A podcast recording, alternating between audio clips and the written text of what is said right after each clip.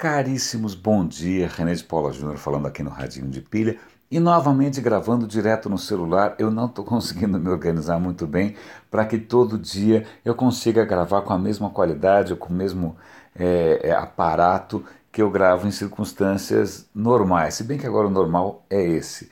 É, eu, eu prometo me organizar de alguma maneira, talvez acordar mais cedo, talvez me disciplinar um pouco melhor mas é isso. Na verdade, esses últimos, essas últimas semanas foram um pouco inquietas aqui no Radinho.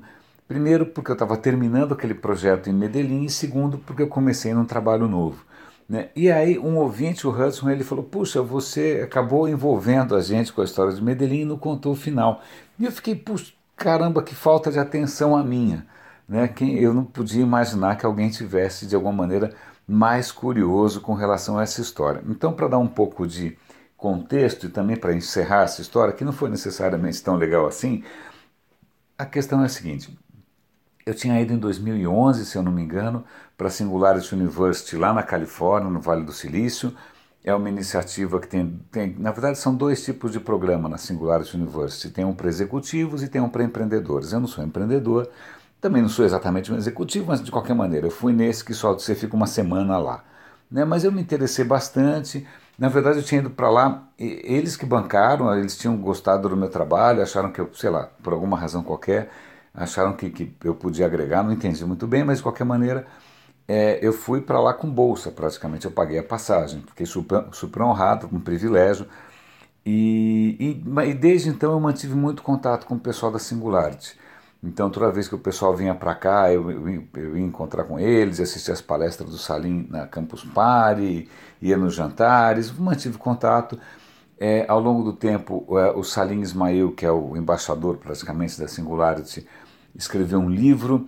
A, a gente, os mais próximos, de uma certa maneira, é, colaboraram com o livro. Esse livro acabou é, é, sendo base para um para um tipo de consultoria que foi desenvolvido né, coletivamente, a gente coletivamente desenhou um modelo de consultoria, eu fui um dos primeiros certificados, né, consultores certificados, e essa consultoria fez os dois primeiros projetos é, no México. Isso foi à distância, foi remotamente, eu só precisei viajar mesmo para o México em duas ocasiões muito pontuais.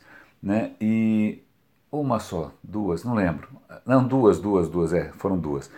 E aí, ok, então essa foi uma consultoria, eu precisei de duas consultorias, acabou. Aí o que acontece? Nasceu aí uma outra iniciativa, que era uma consultoria voltada para cidades, que é chamada de Fast Track. O tema me interessa muito, eu gosto muito do tema cidades, eu queria me aproximar mais desse tipo de, de, né, de, de problemas, de soluções, e eu acabei participando de, de, alguns projetos junto à cidade de Medellín. Né? É um, a Fast Track ela tem lá uma metodologia que ela está aprimorando né, ao longo do tempo, em que ela envolve gente da própria cidade, tanto da, da, da iniciativa privada quanto do setor público, para discutir temas, e aí eles convidam consultores de fora é, para ajudar e para participar num tipo de hackathon, como se fosse uma competição entre projetos. É uma metodologia meio estranha. É, teve cinco etapas, eu participei de duas. Numa delas era sobre saúde pública. A proposta do meu time ganhou. Né, fiquei super feliz, eu tinha colocado ali muito empenho, muito afeto tal. É, e aí, mas eu, eu, eu, não tinha gostado muito no, no, geral eu não tinha gostado muito, tinha achado muito desorganizado, falei, não, isso não vale muito a pena, a grana também era curta, e eu não queria mais participar. Mas aí o próximo, a próxima etapa era sobre qualidade do ar, que é um tema que a minha mulher adora, trabalha com isso a vida inteira. Ela falou: não, vamos lá, isso vai ser bacana, a gente vai poder ajudar. Eu conheço um monte de gente, eu tenho um monte de informação. E aí eu topei entrar e dessa vez eu entrei como líder de um time. Mas aí, é, para ser muito sincero, essa etapa foi particularmente desgastante. Né? Não só porque, sei lá, N razões internas, né, desentendimentos pequenos, mas porque a metodologia, a meu ver, e eu sou muito chato com essas coisas, eu sou muito, muito crica com a questão de honestidade intelectual, com a questão de integridade, com a questão de transparência. E, e eu fiquei o tempo todo me perguntando: puxa, cidade é uma coisa complexa, né? cidade não é uma coisa simples. E como é que pode vir um bando de gringos que nem muitos deles nem falam idioma? Né? No meu grupo só não, tinha eu e um espanhol, que, o espanhol, claro, falava o idioma, mas eu falo mais ou menos. E tinha dois ali que não falavam nada. No outro grupo também tinha um só que falava espanhol. É, então, gringos que em princípio não conhecem a cidade, não conhecem a cultura, estão trabalhando remotamente. Muitos deles não são especialistas no tema em questão, né? no, no meu caso não tinha nenhum especialista em qualidade do ar, e aí fica na verdade um processo meio duvidoso, e aí para completar ainda é uma competição entre duas propostas que eu acho meio descabido, você já tem poucos recursos humanos, ainda vai botar um contra o outro, né? então isso foi me incomodando, no fim é, as duas propostas, a, a minha proposta, eu vou dar o link aqui para vocês darem uma olhada, é uma proposta um pouco inspirada no Colab, que é um projeto muito bacana aqui do Brasil. Eu, inclusive, conversei com o pessoal do Colab, é, mencionei isso no projeto também. E a outra proposta, é, a minha proposta tinha a ver com mudança de comportamento da sociedade e engajamento do cidadão com essa questão, que o cidadão se engajasse e pressionasse o governo. Né? Então não é que eu estava propondo uma startup que ia dar um dinheirão, estava propondo uma iniciativa que ia precisar ter envolvimento do cidadão, do poder público, etc. Chama Inspire. Eu gostei da palavra Inspire porque Inspire funciona em espanhol, funciona em inglês, funciona em português. E até fiz um site, inspirecolombia.today. A outra proposta era um negócio, era um negócio como se fosse um Uber de entregas para quê? Para diminuir o número de caminhões na rua, porque, segundo eles, os caminhões poluem. Se você tirar o caminhão da rua, você minimiza um pouco a poluição, o que é meio questionável, mas eu não vou entrar no mérito da solução deles. O mais importante é que a minha solução era um pouco mais com cara de, de iniciativa pública e a deles era mais uma startup com um modelo de negócios. E aí, no fim, na hora de votar, também num processo que eu também acho não muito é, defensável, o processo todo de, de, votação e de escolha é esquisito, eu não concordo, mas tudo bem. É, é outro time venceu. É, teve um episódio, eu vou dar o link aqui caso vocês tenham curiosidade. Eu gravei a minha apresentação na íntegra, né? Tá em inglês, mas eu gravei na íntegra. E vocês vão ver que enquanto eu estou apresentando, é, os computadores dão vários problemas técnicos que me prejudicaram bastante e isso não foi levado em conta. Né? Eu tinha 20 minutos para apresentar, não descontaram esse tempo, o meu tempo encerrou. Então foi, várias coisas foram frustrantes, né? não só o processo inteiro, o fato dos problemas técnicos terem prejudicado só a mim, não a outro time, mas na verdade eu fiquei tão, tão é, decepcionado com inteiro, o projeto inteiro, não com o pessoal de Medellín. Medellín é uma cidade bárbara, aliás, ela serve de inspiração para todo mundo, para São Paulo. Acho que nenhuma cidade no Brasil tem o nível de, a sofisticação de iniciativas públicas que Medellín tem. Medellín é fantástica a cidade, muito interessante. Mas com essa consultoria que eu estava envolvido, eu fiquei tão decepcionado que eu mandei uma mensagem para os caras dizendo o seguinte: olha, eu acho que nem a minha vitória anterior vale mais alguma coisa, porque está tudo tão aleatório, né? eu não consigo saber se a minha solução realmente é uma boa solução, porque parece que eu ganho ou perco por acaso. Então esse foi o desenrolar dessa história, não foi exatamente uma história, é, eu estou tentando esquecer, mas que eu fico feliz que vocês tenham ficado curiosos, que alguém tenha ficado curioso a respeito.